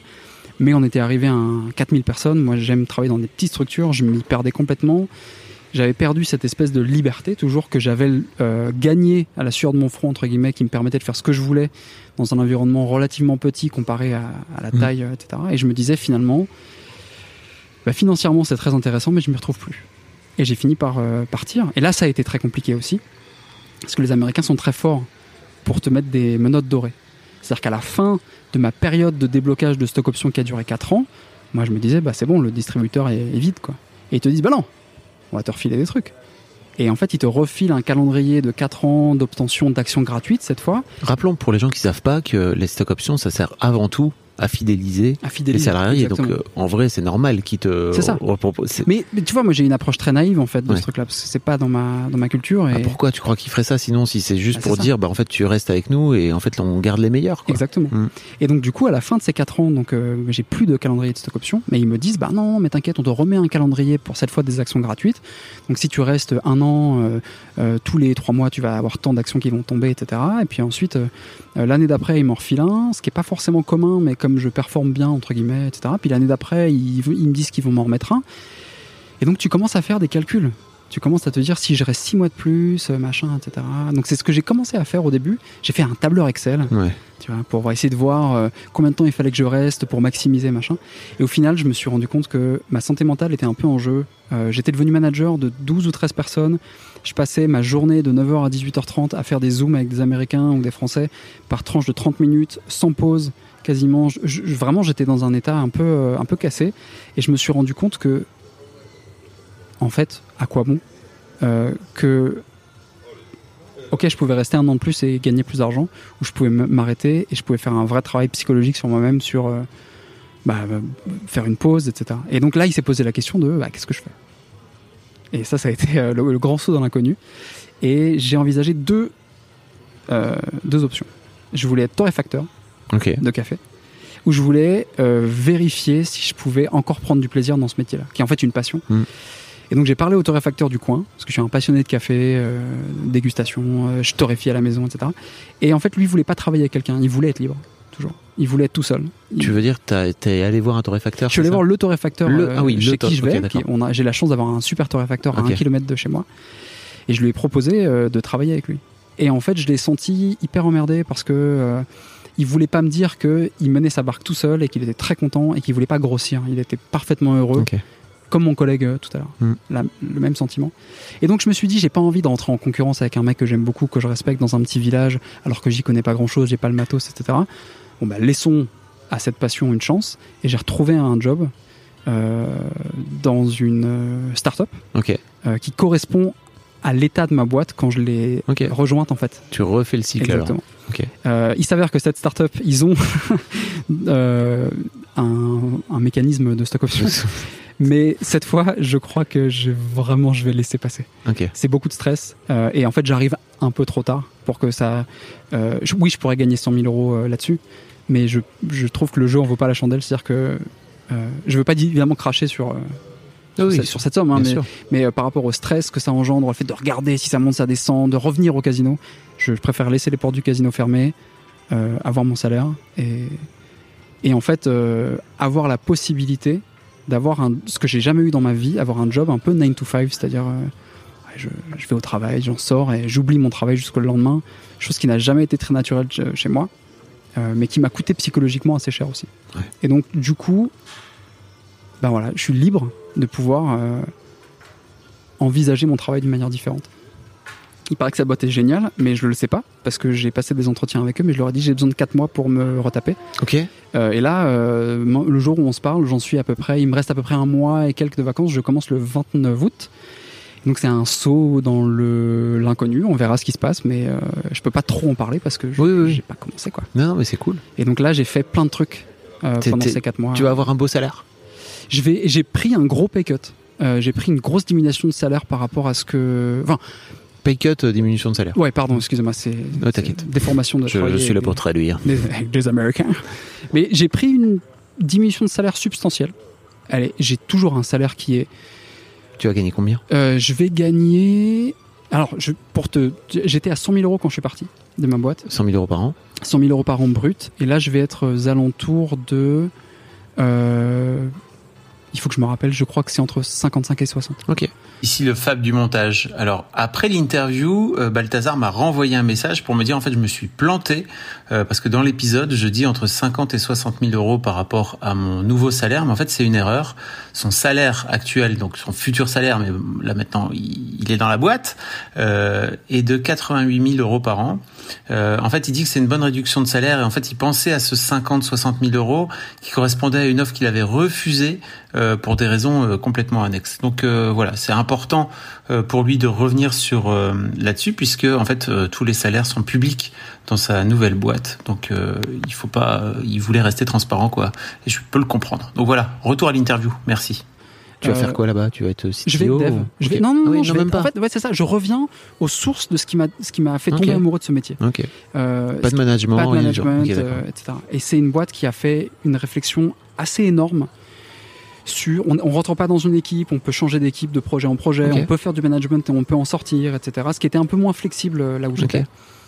Euh, donc le maître mot c'était ça, c'était retrouver finalement la source de mon plaisir euh, dans ce travail, euh, mais en pouvant capitaliser sur le fait que ben, j'étais libre de pouvoir euh, accepter ce travail qui était moins payé que celui d'actuel, mais je pouvais le faire en fait, parce que j'avais pas d'emprunt. Ok. Donc c'est c'est pas le modèle capitaliste expliqué aux enfants euh, qu'on trouve dans les livres, c'est plus euh, faites n'importe quoi et espérez que ça marche, mais là pour le coup. euh, Il te reste encore des actions dans, dans alors il m'en reste. Ouais. Alors, je fais une toute petite parenthèse, Ouais. mais moi je viens d'une famille qui est plutôt culture gauche extrême gauche. Mm. Donc voilà, à la base, j'ai pas une, genre, Bah, c'est pas naturel pour moi ce genre de choses. t'as- pas cette peur de manquer là euh, par hasard non plus quoi. Tu vois, il y a un Voilà. moment donné où c'est aussi culturel quoi. C'est ça. Mm. Et euh, mais du coup, ce que j'ai fait, c'est que j'ai j'ai à peu près vendu 65, 60, disons deux tiers euh, de mes actions. Et j'ai pas touché, quasiment pas touché au reste, en disant on verra plus tard. Et en fait, la raison pour ça, c'est que la raison, je te parlais de paralysie tout à l'heure. Et c'est en fait, c'est il faut imaginer qu'on a une table de casino où on a des jetons, on joue depuis un moment et pour l'instant on gagne. tant qu'on gagne, on reste parce qu'on va continuer à gagner. Mais à partir du moment où on commence à perdre, on reste parce qu'on veut se refaire. Et ça, euh, quand ça monte, je te parle du, du coup du prix de l'action sur le Ouais. marché, ben on reste, et quand ça descend, ben on vend pas parce qu'on perd de l'argent qu'on avait virtuellement. Et en fait, pour se défaire de ça, euh, j'ai vendu à un moment. C'était en plein Covid, donc ça avait pris, euh, ça avait pris un petit coup, puis c'était remonté après. Il y avait beaucoup d'actions type Zoom, euh, etc., Oui. qui étaient montées à fond et qui se sont pété la gueule de manière violentissime euh, derrière. Euh, et donc j'ai vendu à un moment où c'était à peu près à 66 dollars. Et entre temps, on est monté à presque 200 à un moment. Et j'ai gardé euh, le reste pour plus tard. Et tu t'es jamais dit, entre temps, putain merde, en fait, je je suis passé de 60. je- J'aurais pu avoir mes actions de 0,85 à 200, quoi. Non, j'en ai pas 0,85 besoin. J'en ai pas besoin. Euh, je disais, en gros, il s'est passé. euh, ce qui s'est passé, c'est qu'il y a des gens dans la boîte qui ont négocié un plan d'épargne d'entreprise sur lequel on pouvait mettre des actions. Donc fiscalement, c'est très intéressant. On Mm. paye moins d'impôts, Euh, mais ça implique de bloquer ces actions pendant 5 ans. Donc c'est une prise de risque énorme. Et la seule condition de déblocage, c'est la mort. Donc si je meurs, Ma- Marine peut euh, potentiellement faire ce qu'elle veut avec ses actions. Mais- Fais attention à toi. Voilà. euh, Peut-être elle va te pousser dans les. Pardon. Mais je- non, mais je compte sur toi pour lui poser deux trois questions pas innocentes quand je suis pas là. Mais euh, mais voilà. Donc du coup, j'ai décidé de prendre le risque maximal avec ce qui restait, en disant je les bloque pendant 5 ans, advienne que pourra, les marchés montent, les marchés descendent. Mais dans l'état actuel des choses, j'en ai pas besoin. Donc si jamais je regagne l'auto, ben génial. Et là, il va falloir que je me repose des questions sur qui je suis et qu'est-ce qu'on veut faire. Mm. Mais si jamais je perds au loto, en fait, j'ai déjà gagné une fois, donc euh, on va peut-être pas, c'est pas la peine de se mettre la rate au courbouillon non plus, quoi. Et ça, c'est libérateur, parce que Wow. du coup, euh, en fait, euh, bah, je regarde plus rien, je regarde pas le cours de quoi que ce soit, je fais pas de calcul. euh, j'ai fini pendant 4 ans et demi, et si dans 4 ans et demi, à peu près, au moment où ça se débloque, ben ça a monté, euh, tant mieux, on verra. Peut-être que j'y toucherai pas tout de suite, euh, peut-être que euh, je, je me poserai la question de qu'est-ce que je lègue à des enfants, parce qu'on est en train de réfléchir potentiellement à avoir des enfants, donc euh, voilà, histoire de daron. donc voilà, il y a plein de questions, mais euh, je, les ai gardées. Ces questions-là, je les ai et ces possibilités-là, je les ai gardées pour plus tard. Ok. Et je prends le risque que ça vaille rien et que bah tant pis. Est-ce qu'il y a un sujet sur lequel je t'ai pas amené, dont t'aurais aimé parler? C'est euh, bah en fait euh, entre entre l'Uruguay, entre ma famille, entre mon frangin, entre le Covid, entre la vente, entre le, le boulot, de manière assez euh, je sais pas si tu t'en es rendu compte, mais on a à peu près fait la chronologie finalement. il il s'en est rendu compte. Euh, ce qui est intéressant, c'est l'argent dans le couple, Mhm. justement. Mhm. Parce que Marine, euh, tu pourras ou tu, ou tu le feras pas, tu Mhm. feras comme tu veux, mais euh, elle est dans un job, elle, est, elle travaille à la mairie du village dans lequel on s'est installé. Donc elle, touche le SMIC. Donc Ouais. il y a une, il a fallu, surtout au moment où déjà on s'est rencontrés, elle était, euh, elle, elle, elle bossait euh, dans des labos euh, en tant que technicienne de laboratoire. Elle n'avait pas un salaire faramineux et moi j'avais un salaire de développeur qui était plus confortable. Et donc dès l'inception de notre relation, il y a eu une dissymétrie à ce niveau-là. Et, euh, et il a fallu qu'on ait des, des discussions très tôt sur comment est-ce qu'on voulait gérer ça. Et en fait, euh, nous on a vu deux modèles. On a des copains. euh, bah, dont le- la personne qui t'a interviewé euh, dans euh, Histoire d'argent euh, en parlait des couples qui font des splitwise ou des Ouais. Des three counts. Ok, on a un, un couple de potes qui font ça. Et si En gros, c'est une appli, si vous l'avez pas, mais c'est une appli qui permet de pouvoir tout compter ce que chacun paye et, et de ce que chacun doit à l'autre. Voilà, euh, exactement. Et donc on fait ça nous dans des week-ends de potes, euh, machin.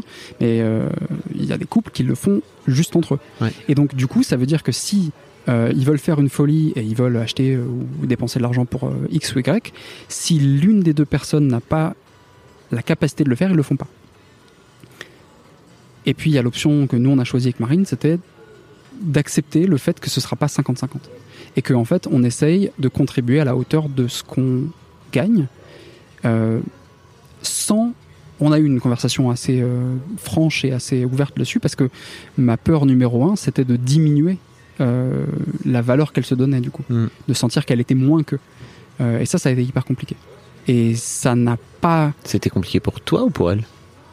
Été compliqué pour les deux, en fait. Ça a été compliqué parce que chacun voulait pas blesser l'autre. Euh, et à titre perso, ça a été compliqué parce que vraiment, je voulais pas lui faire sentir que du fait qu'elle gagnait moins, on n'avait pas la possibilité de faire tel truc, etc. Et, et peut-être pour elle, ça a été compliqué. Il faudra que tu lui poses la question. en Ok. tout cas. Mais euh, et ça ne s'est pas arrangé avec cette histoire d'action. Euh, et où là, on a carrément lâché l'affaire. Là, c'était euh, non, bah, je t'invite, il n'y a pas de problème, etc. On fait, on, on joue au jeu de t'es sûr, etc. Et je lui dis oui, oui, il n'y a pas de problème parce qu'en fait, euh, toutes ces histoires, euh, notamment le long mail que je t'ai envoyé, et toutes ces réflexions au fil du temps de je prends des risques, je prends pas de risques, je le vends, euh, être libre, etc. Ça m'a débarrassé d'une énorme partie de ces insécurités-là et j'ai beaucoup plus de facilité à dépenser de l'argent pour me faire plaisir. J'ai jamais eu aucun problème pour faire des cadeaux, mais me faire plaisir à moi, c'était impensable. Parce que c'était dépenser de l'argent dont je pourrais avoir besoin plus tard. Et donc du coup maintenant, je me fais des cadeaux et une très belle manière, à mon sens, de me faire des cadeaux, c'est de faire plaisir à ma femme. Et donc du coup, j'ai aucun problème à, à faire ça. Mais alors là, du coup, si on n'était pas 50-50 avant, on l'est plus du tout maintenant. Quoi. Tu sais qu'il y a un autre truc aussi qui est très masculin, c'est de de- de- d'être- d'avoir beaucoup de mal à recevoir. Ouais, ouais, je j'ai- j'ai j'ai pas le sentiment d'être mascu au sens masculiniste du terme, Non, non, mais je pense. je veux dire, non, non, c'est mais que c'est- je- je- C'est un peu une euh, forme d'énergie masculine, quoi, tu vois, de se ouais. dire euh, non, non, moi en fait je vais donner, et en fait recevoir c'est plutôt, bah, si tu, vois, tu peux le voir comme, euh, tu peux le voir plutôt comme féminin, quoi, tu vois. Ouais, ouais, tout à fait. Le l'homme, Je, je euh, vois ce que tu veux dire. l'homme éjacule euh, avec son spermatozoïde et la femme reçoit. Non Enfin, mais bon, tu ça, vois. ouais.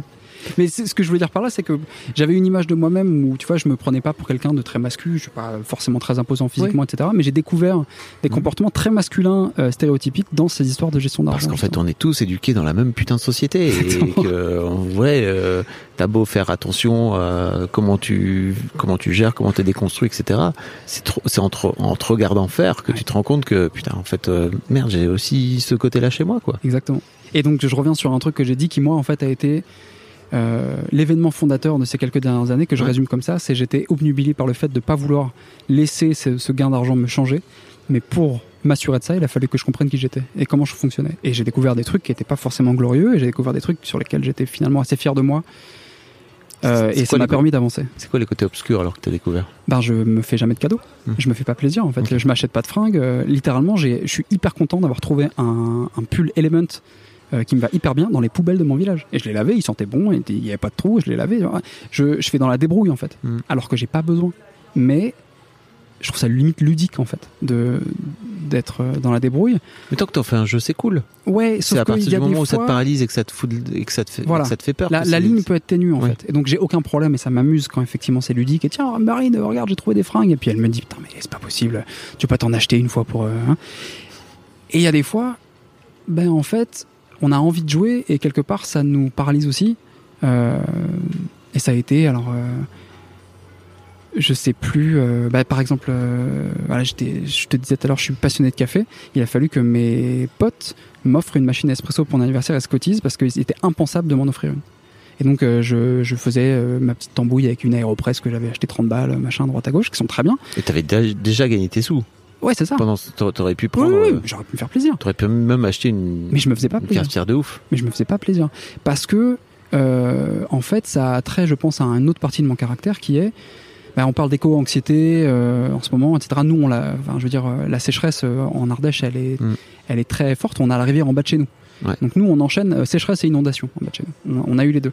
Et donc c'est un truc. On est en plein épisode de canicule. on est en- ouais, c'est ça. Nous, il fait, là. il fait 39 degrés chez nous. euh, on vit dans le noir euh, parce qu'on ferme tous les volets, etc. Donc, ce truc de la consommation euh, a des conséquences. En fait, on la touche du doigt. Et donc, il y a quelque chose de très. euh, Enfin, qui, est lié à cette, euh, cette période-là euh, de, de la société humaine Mm. aussi. Et je me dis, OK, on vote avec son portefeuille. Et donc, une de manières de voter, c'est de pas acheter, en fait. Et donc, c'est très présent chez moi. Et ça peut prendre une proportion qui est de pas se faire plaisir et de se laisser un peu paralyser par ce truc-là. Oui. Euh, et Tout, ça, est c'est tout est dans la demi-mesure. en tension. euh, ouais, c'est ça. Et donc ça dépend aussi de. Est-ce que je suis dans une disposition où j'accepte de me faire plaisir? Euh, Est-ce que parce que je est-ce que je, je sens que je l'ai mérité entre guillemets? Et C'est c'est pas forcément facile euh, ces moments-là où Marine est hyper forte pour me mettre un coup de pied au cul et me dire bien sûr que tu l'as mérité euh, arrête de t'emmerder euh. et puis même si si tu l'as pas mérité tu peux le faire. Alors te fais pas chier. Et en fait elle m'a permis de lâcher euh, des trucs mais qui sont qui m'ont paralysé toute ma vie quoi. Je vais aller la, la retrouver, ou enfin, elle va venir ici. En tout cas, merci beaucoup, Balthazar. C'était vraiment prie. passionnant. Bah, vraiment, je te promets que c'était passionnant. Merci beaucoup de m'avoir relancé. Ça fait plaisir. même moi aussi N'hésitez pas à me relancer, pas trop tous en même temps s'il vous plaît, parce que sinon en fait au final on reviendra exactement au même problème. Euh, mais surtout n'hésitez pas de temps en temps si vous vous dites tiens en fait il m'a pas répondu, de me renvoyer un petit mail, ça fait toujours plaisir. Euh, un grand merci à toi, bah à toi aussi c'était top. Ceci est donc ta voix. C'est très perturbant à entendre. Salut Marine. Bonjour. Merci Fabrice. beaucoup de, de venir répondre à ton tour euh, et de venir ajouter en fait ce petit ce petit segment. C'est la première fois que je fais ça, tu vois, de de- de- d'avoir euh, mari et femme comme ça, mais Ouais. euh, euh, sur un sujet particulier. Euh, si vous l'avez jamais entendu, je vous invite à écouter Cédric et Noëlla, où on a un épisode qui fait 1h30, euh, même un peu plus, où on discute plus en profondeur. Balthazar nous expliquait un peu avant, tu, tu l'as pas vu, tu n'étais pas là, que, que en fait l'argent a été un- une question dans votre couple, Mm. notamment bah, parce que toi tu gagnes un SMIC. Un peu moins, ouais, parce que je travaille que 25 heures. Ok, donc tu as Ouais. plutôt décidé d'avoir une vie euh, qui est un peu plus tranquille par rapport à, à l'argent et par rapport à... Bah, surtout que ça me permettait d'avoir plus de temps chez Voilà. moi, en fait. C'est Ouais. exactement ce que je voulais dire, mais je n'ai pas... Voilà. D'avoir un équilibre, euh, Ouais. vie pro, vie perso un peu plus, un peu plus tranquille. Euh, et euh, de son côté, Balthazar, j'ai l'impression que lui, euh, c'est un, en tout cas peut-être un peu moins maintenant, mais il a vraiment eu une volonté de, de réussir euh, sa vie professionnelle, etc. Euh, de, en tout cas, de, de, mettre, de mettre les moyens pour y arriver. Ouais. Alors Bah, avec, avec toutes ces avec toutes ces peurs hein, qui, Ouais. qui l'ont accompagné. Mais je pense que, enfin, moi perso, j'ai plus l'impression que il a eu du bol sur euh, la passion qu'il a eue, en fait. Où, euh, en fait, sa passion c'était les ordinateurs à un moment, et euh, et en fait, euh, il a eu du bol parce que ça rapporte de l'argent. Mais euh, il y a un moment, il se posait des questions s'il allait pas vendre des guitares, euh, ça lui aurait pas rapporté beaucoup d'argent, tu vois. C'est clair. Mais euh, c'était vraiment que c'était sa passion et, et il a de la chance parce que c'est c'est en total, enfin c'est ça évolue beaucoup et c'est des gens qui sont très très bien payés. Comment t'as vécu toi cette différence de salaire au sein de votre couple euh, Déjà, j'imagine depuis le début. Vous vous connaissez depuis quand? Parce que ça, Euh, pour le coup, j'ai pas. Ça fait cinq ans et demi qu'on est ensemble. Euh, et ce qui est rigolo, c'est que bah moi quand j'ai rencontré, on s'est rencontré sur euh, Adopt, un mec, et du coup euh, moi je savais pas foncièrement ce qu'il faisait quand on s'est rencontré, et, euh, et quand on s'est rencontré notre première, la première fois qu'on s'est vu, il m'a emmené manger une glace. euh, en plein mois de décembre, c'était pas forcément le moment pour manger une glace, mais j'ai dit ok, je suis, pourquoi pas. et, euh, et en fait, ce qui était drôle, c'est que moi, je savais pas du tout le métier qu'il faisait, euh, l'argent qu'il gagnait et tout ça. Et, euh, et moi, j'ai eu ce truc de la, la glace qu'on qu'on a mangé ensemble. Après, on allait boire une bière, mais la, la glace qu'on a mangé ensemble, euh, je lui ai dit non, mais je, je paye. Tu vois, parce que je, je sais pas, j'avais ce truc de moi, euh, j'ai beaucoup vécu euh, seule, j'ai jamais gagné beaucoup d'argent, mais je voulais être la meuf, euh, je me paye ma glace, tu vois, t'inquiète. Indépendante. peux- Ouais, voilà. Non, mais Ouais, c'est un peu ça.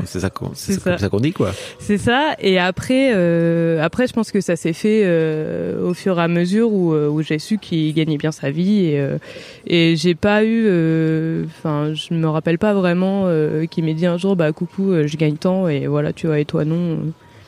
Ok.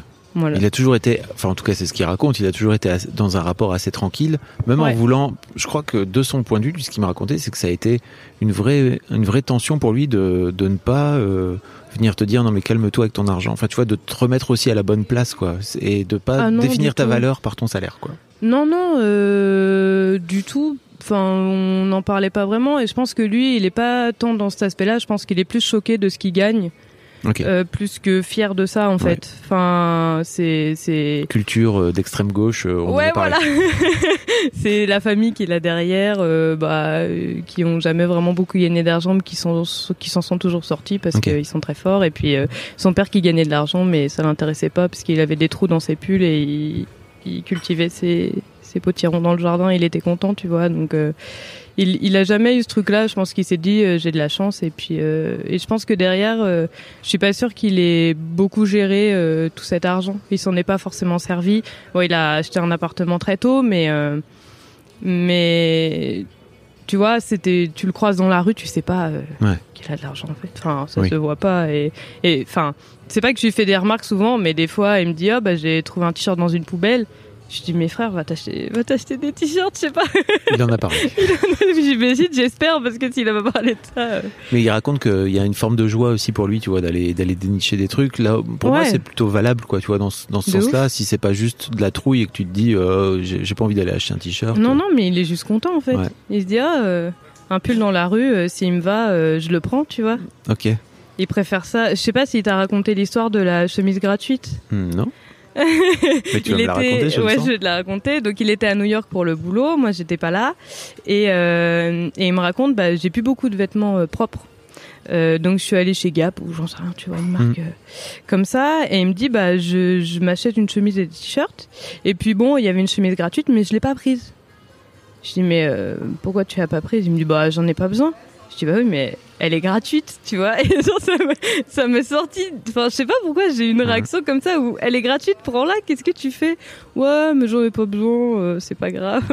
Ouais, Et euh, c'est et ça a été vraiment. Enfin on, on en rigole souvent de ce truc-là, mais euh, ça me paraissait complètement euh, insensé, tu vois. Vous avez l'air d'être plutôt aligné là. Tu vois, tu, tu racontes un peu ces, des trucs où, qui, où il va trop loin. J'ai l'impression pour Ouais. toi, mais j'ai l'impression aussi que vous êtes assez aligné sur votre mode de vie. Vous avez choisi Ah, un de mode de, voilà. Vous avez choisi un mode de vie euh, un peu plus frugal. Vous dépensez moins d'argent, etc. Mais- un peu un objectif. Je sais pas si c'est un objectif, c'est genre une manière de vivre euh, comme ça en fait où euh, où on n'a pas besoin, enfin on se fait on se fait plaisir euh, beaucoup, mais on n'a pas besoin de grand chose, tu vois. Bon après, on a une grande maison en Ardèche, euh, mais on a pris une grande maison pour accueillir des gens, euh, pour que ce soit facile pour eux, parce que l'Ardèche c'est vraiment très compliqué de venir. Mais on a, enfin, on a ce fonctionnement où euh, lui l'argent qu'il gagne, c'est son argent en fait. Et, donc on a un compte commun, mais on a chacun des comptes perso parce que parce que moi en fait c'est tellement la quantité d'argent qu'il a est tellement différente par rapport à ce que moi j'ai que je, je peux pas assumer en fait. Je vais pas, euh, on va pas tout mettre ça sur un compte et moi m'acheter des chaussures en me disant mais en vrai est-ce que je peux, euh, est-ce est-ce que je peux me les acheter par rapport à moi ce que je gagne? Euh, Est-ce qu'en fait si je les achète ça va pas être en vrai lui qui me les achète? Et, euh, et, et on, on a beaucoup ce fonctionnement où aussi quand on s'est marié, on a fait un contrat de mariage. Ouais. Tu vois, je sais pas s'il en a parlé, mais euh, c'était important pour moi euh, de dire que c'est pas le but quand tu te maries, mais si jamais ça part en cacahuète, moi je veux pas partir avec une partie de son argent parce que c'est pas à moi en fait. Et parce que euh, parce que moi j'ai toujours très peu gagné ma vie, mais ça m'allait et je gérais comme je peux mon argent. Mais c'est tellement différent que voilà, j'en profite quand même parce qu'on a un niveau de vie qui est plus élevé que si j'étais seule. Euh, parce que quand je, enfin, c'est souvent que moi qui fais les courses parce que j'ai le permis et pas lui, tu vois, il travaille plus Ouais. que moi aussi. Mais euh, quand je fais les courses, par exemple, j'ai ce truc de je regarde pas vraiment en fait. Je Hmm. j'achète des choses de qualité et et, et plutôt euh, Mais pour le coup, local, machin. sur sur les courses, vous mettez en commun, c'est ça? Vous Ouais. avez un compte commun sur lequel en vous fait, mettez? on a un compte commun où on a mis un peu au prorata de ce que chacun pouvait mettre. Donc euh, on a encore on a un appartement à Lyon qu'on a acheté ensemble où euh, moi du coup euh, j'ai 15% je crois à peu près sur cet appart parce que c'était ce que je pouvais mettre et, euh, et du coup moi je, je verse les sous pour rembourser moi la partie de spray et un peu de sous aussi pour euh, les courses par Ouais. exemple et puis autres charges tu vois et lui, il met plus en fonction de ce que lui peut mettre. Mais c'est un truc où on en a discuté et on a dit, bah toi, qu'est-ce que tu peux mettre pour derrière pouvoir te faire plaisir quand même? Et moi, qu'est-ce que je peux mettre où, euh, où c'est legit par rapport à ce que je gagne? Et donc du coup, euh, nous, ça nous permet de faire les courses et de faire euh, autre chose, tu vois. Mais c'est un truc où on en a vraiment discuté parce Mm. que euh, c'était pas possible pour nous de faire 50-50 et on trouvait ça pas débile, mais, mais pas logique de faire 50-50. Je Ok. connais des gens qui font vraiment 50-50, tu vois. Si un tel veut s'acheter euh, un canapé, et bah l'autre personne doit aussi euh, mettre euh, la moitié sur le canapé. Nous, c'est pas ça. Nous, c'est, il a acheté une télé il y a pas longtemps, il voulait se faire un kiff et je sais que t'as fait ça aussi il y a pas On en a longtemps. parlé. Et, et il m'a dit, bah, on va s'acheter une télé. Je suis allée avec lui, on en a discuté ensemble. Mais c'est lui qui l'a payé, tu vois. Oui, oui, bien sûr. C'est le mariage. euh, on n'aurait pas pu faire le mariage qu'on a fait euh, si on avait dû faire euh, 50-50. 50-50. Mais moi, j'ai quand même, par exemple, euh, j'ai dit, bah, je vais quand même payer un truc symbolique où j'ai payé. euh, on a fabriqué nos bagues, par exemple, tu vois. Et ça, c'est moi qui l'ai payé, par exemple. Mais c'est parce que euh, c'était faisable, moi, pour euh, mon Ouais. porte-monnaie. Et t'es à l'aise, toi, avec ce, ce système?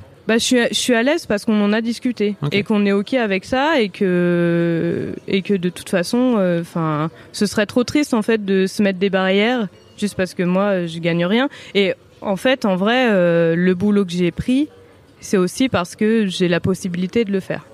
Que si euh, Tu veux dire que parce qu'il gagne beaucoup parce qu'il d'argent, gagne de l'argent, toi tu peux je te peux en dire. gagner moins. Hmm. Et puis voilà. Mais il y avait une question de peut-être si s'il prenait pas de boulot tout de suite ou quoi, et bah j'aurais dit bah j'aurais pris un autre boulot, tu vois, pour euh, rapporter plus de sous. Mais euh, voilà.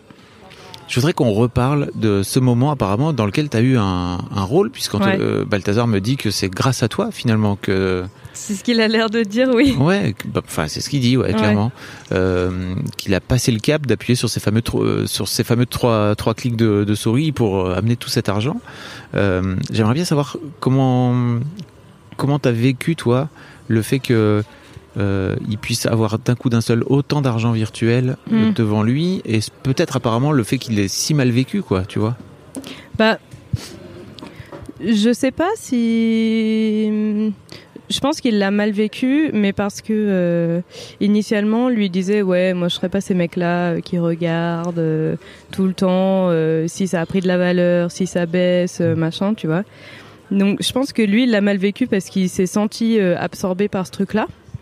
Et en fait, comme moi, je reste assez extérieure à tout ça parce que, comme depuis le début, je dis que c'est son argent en fait, donc c'est pas ma, ma propriété. Donc du coup, t'as quand même une vision euh, vachement extérieure de ça, tu vois. Et moi, c'est ce que j'ai, je, je le voyais faire.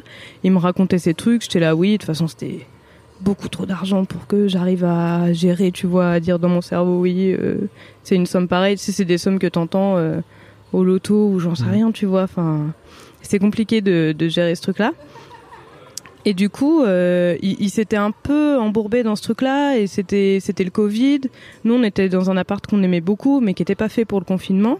Et en plus, euh, moi, à ce moment-là, j'avais euh, euh, créé une toute petite boîte où je vendais des trucs sur Internet. euh, euh, et du coup, j'avais emmagasiné énormément de choses dans l'appart, donc on s'y sentait moins bien parce que il y avait moins de place. Et lui, il a beaucoup de mal avec les, les environnements qui sont trop trop chargés. Et moi aussi un peu, hein, j'avoue.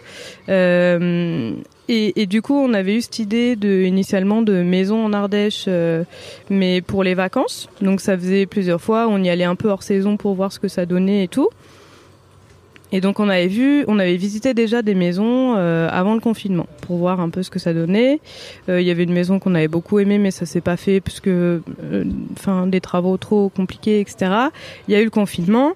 Et là, on s'était dit, bah, en fait, on se casse, tu vois, parce que moi, comme j'avais cette euh, mini-entreprise, euh, je pouvais travailler d'où je voulais. Lui aussi, parce qu'il faisait déjà beaucoup de télétravail euh, de base, parce qu'il y avait, enfin, il y avait un bureau à Lyon, mais bon, il y allait pas souvent. donc, il avait l'habitude de travailler à la maison et ça lui allait.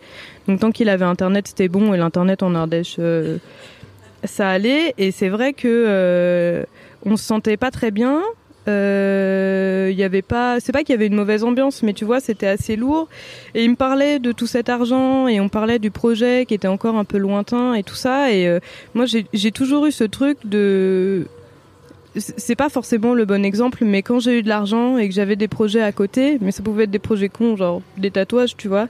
euh, j'avais l'argent, je l'utilisais et je faisais mes projets et ça me faisait plaisir, tu vois. Et du coup, j'ai un peu fonctionné dans ce truc-là où je, où je lui donnais des conseils. Je lui ai pas dit euh, vends tout de suite, euh, tu fais chier, euh, voilà, tu vois.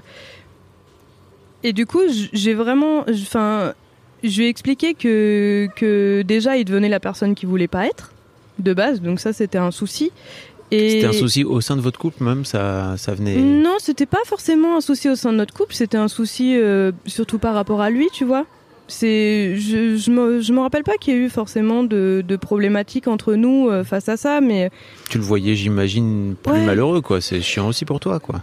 ouais, ouais, il, il était dans ce truc de oh j'ai perdu de l'argent, j'ai gagné de l'argent, euh, tu vois les courbes vertes, rouges, machin, Ouais. euh, comparé avec d'autres boîtes, tout ça, tu vois. Surtout qu'initialement, euh, de base, euh, ces histoires d'action, euh, c'était pas un sujet initialement quand il est rentré dans la boîte, c'était tout nouveau, tu vois. Et, et je lui ai dit, mais en fait, euh, là, on n'est pas bien dans l'appart, on a envie de se barrer. Euh, quel- parce que il y a ce truc de toucher l'argent quand tu vends les actions, mais il y a tout ce délire de bah t'as des impôts dessus et Mhm. tout, tu vois. Et On a beaucoup parlé.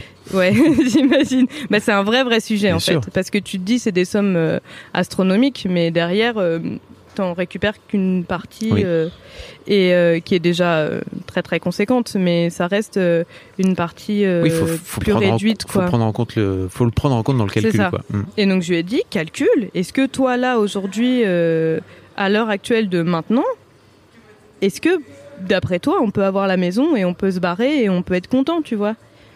Et, et il a fait ses calculs, ce qui l'a aussi beaucoup stressé. Mais, euh, mais il a fait les calculs et il a dit oui. Je lui ai dit, bah, tu fais quoi en fait? Enfin, Est-ce que tu en as envie? Je voulais pas, c'était pas une histoire de mettre la pression où moi je veux cette maison, tu vois. Mais c'était un projet vraiment commun où on avait besoin de ça, on voulait un chien, euh, machin, tu vois. euh, et, euh, et, et je lui ai dit, bah, est-ce que tu veux y aller? Et si tu veux y aller, euh, pourquoi tu le fais pas en fait? Et, et c'est pas évident parce que, ouais, mais peut-être demain, euh, on pourra acheter une maison et, euh, je sais pas, un autre truc, tu vois. Oui. Mais un autre truc dont on n'aura pas besoin T'auras fait. potentiellement plus d'argent euh, si tu si t'attends un jour de plus, quoi. Ouais, c'est ça. Et puis, au final, euh, nous, le, le budget qu'on voulait mettre euh, par rapport aux maisons en Ardèche à ce moment-là, on pouvait avoir un truc vraiment très très bien, tu Ouais. vois. Donc on n'avait pas besoin de plus. Et oui, si on avait attendu un peu, on aurait pu avoir plus, mais on n'en avait pas besoin. Et puis euh, là, euh, il y avait la maison parfaite pour nous, tu vois. Enfin, je, je pense que c'est moi qui lui ai donné le déclic, mais je sais pas si c'est grâce à moi euh, pour de vrai que. J'ai la sensation, un peu, euh, de ce qu'il m'a raconté, que euh, t'es un peu une source, enfin, t'as été une source d'apaisement. Hmm. Parce que t'as un rapport, j'ai l'impression en tout cas de ce que tu me racontes, et tout beaucoup plus détaché par rapport à l'argent. Ouais. Où t'es plus dans le plaisir, tu vois, où tu te dis, ok, j'ai de l'argent. J'ai envie de me faire un tatouage, vous ne le voyez pas, mais Marine a plein, a plein de super tatouages. un tatouage, ça coûte cher, j'imagine, Ouais. par rapport à ton salaire et tout, c'est aussi un budget, quoi. Euh, mais tu le dépenses pour euh, te faire plaisir. Quoi. Ouais. Mais c'est, ça a pu être, euh, ça a pu être des problèmes entre guillemets dans ma vie d'avant, tu vois. Mm. Où euh, je pense que j'ai un peu chopé ça de mes parents Ouais. qui, qui, qui ont toujours euh, préféré faire plaisir ou se faire plaisir plutôt que de gagner de l'argent de côté et voir ce que ça va donner, tu vois. Et du coup, j'ai, je pense que j'ai beaucoup chopé ça où moi, euh, enfin, j'ai, c'est terrible, mais j'ai rarement eu de l'argent de côté en fait. Mm. Où euh, je travaillais chez Sanofi quand j'ai, j'ai fait mon apprentissage et, et on avait une prime de participation. Et c'était genre une prime de participation de 3000 balles, tu vois. Mm. C'est énorme quand t'es euh, quand t'es apprenti. Et en fait, euh, j'ai touché cet argent. Puis à un moment, je me suis retournée et j'avais plus d'argent, mais j'avais deux tatouages. tu vois Donc j'ai pas j'ai pas j'ai pas une très bon un très bon rapport avec l'argent, je pense. Ok. Ou non, c'est pas que j'ai pas un bon rapport, mais j'ai pas une très bonne gestion. Peut-être vous vous équilibrez de ce fait-là. Je pense qu'on s'équilibre. Mhm. Où euh, lui, euh, par rapport à tout ce qu'il a vécu, il- il- au début où on s'est connus, il avait très très peur Mhm. du manque, euh, de machin, alors que. T'inquiète, on en a parlé. Ouais. et, et moi j'étais là, euh, YOLO, euh, il me reste 20 balles, on va boire des bières, tu vois. Enfin, et donc je pense que oui, en effet, ça s'est ça s'est équilibré. Et moi j'ai j'ai appris aussi à à réagir peut-être un peu différemment, tu vois aussi. Donc lui, il m'a appris des choses. Mais euh, là, dans ce cas-là, j'avais envie de lui montrer un peu l'exemple où, euh, en fait, euh, fais-toi kiffer. T'as surtout que il allait se faire kiffer, il allait nous faire kiffer, et ça le mettait pas en danger, en fait. Tu vois, parce que à côté de ça, il avait d'autres choses de côté Ouais. et c'était pas un souci. Et même si on voulait faire des travaux, euh, des machins, euh, Mm. c'était pas grave, en fait. Et est-ce que finalement, c'est pas ça qu'on attend d'un couple Qu'on vienne s'apporter l'un l'autre, quoi, tu vois? Mm. Et qu'on vienne, euh, et notamment à travers un projet commun, c'est trop cool, quoi. Ouais. Bah euh, oui oui sûrement. Je pense Mm. que c'est c'est c'est l'idée, c'est de, de ouais d'une stabilité entre les deux, tu vois. Dans un qui est trop haut, un qui est trop bas, bon bah on revient un peu vers le milieu et on essaye de faire un truc cool. Merci Marine. Bah avec plaisir. Puis merci aussi parce que si j'ai bien compris, c'est grâce à toi que Balthazar m'a Oui. envoyé ce message. C'est voilà, donc euh, cette rencontre se fait aussi grâce à toi. Ça me, Oui. ça me touche beaucoup. C'est cool. Bah moi aussi, ça me fait très plaisir. c'est cool. Merci beaucoup. Merci. Un grand merci à vous pour votre écoute. Rendez-vous trois vendredis par mois pour un nouvel épisode d'Histoire d'argent et à chaque jeudi qui précède pour un extrait qui j'espère vous donnera envie d'écouter l'épisode complet le lendemain. Si vous aimez ce podcast, vous devriez aussi aimer mes autres podcasts d'interview. Je vous mets des liens dans les notes de cet épisode, vous verrez, il y a tout un choix.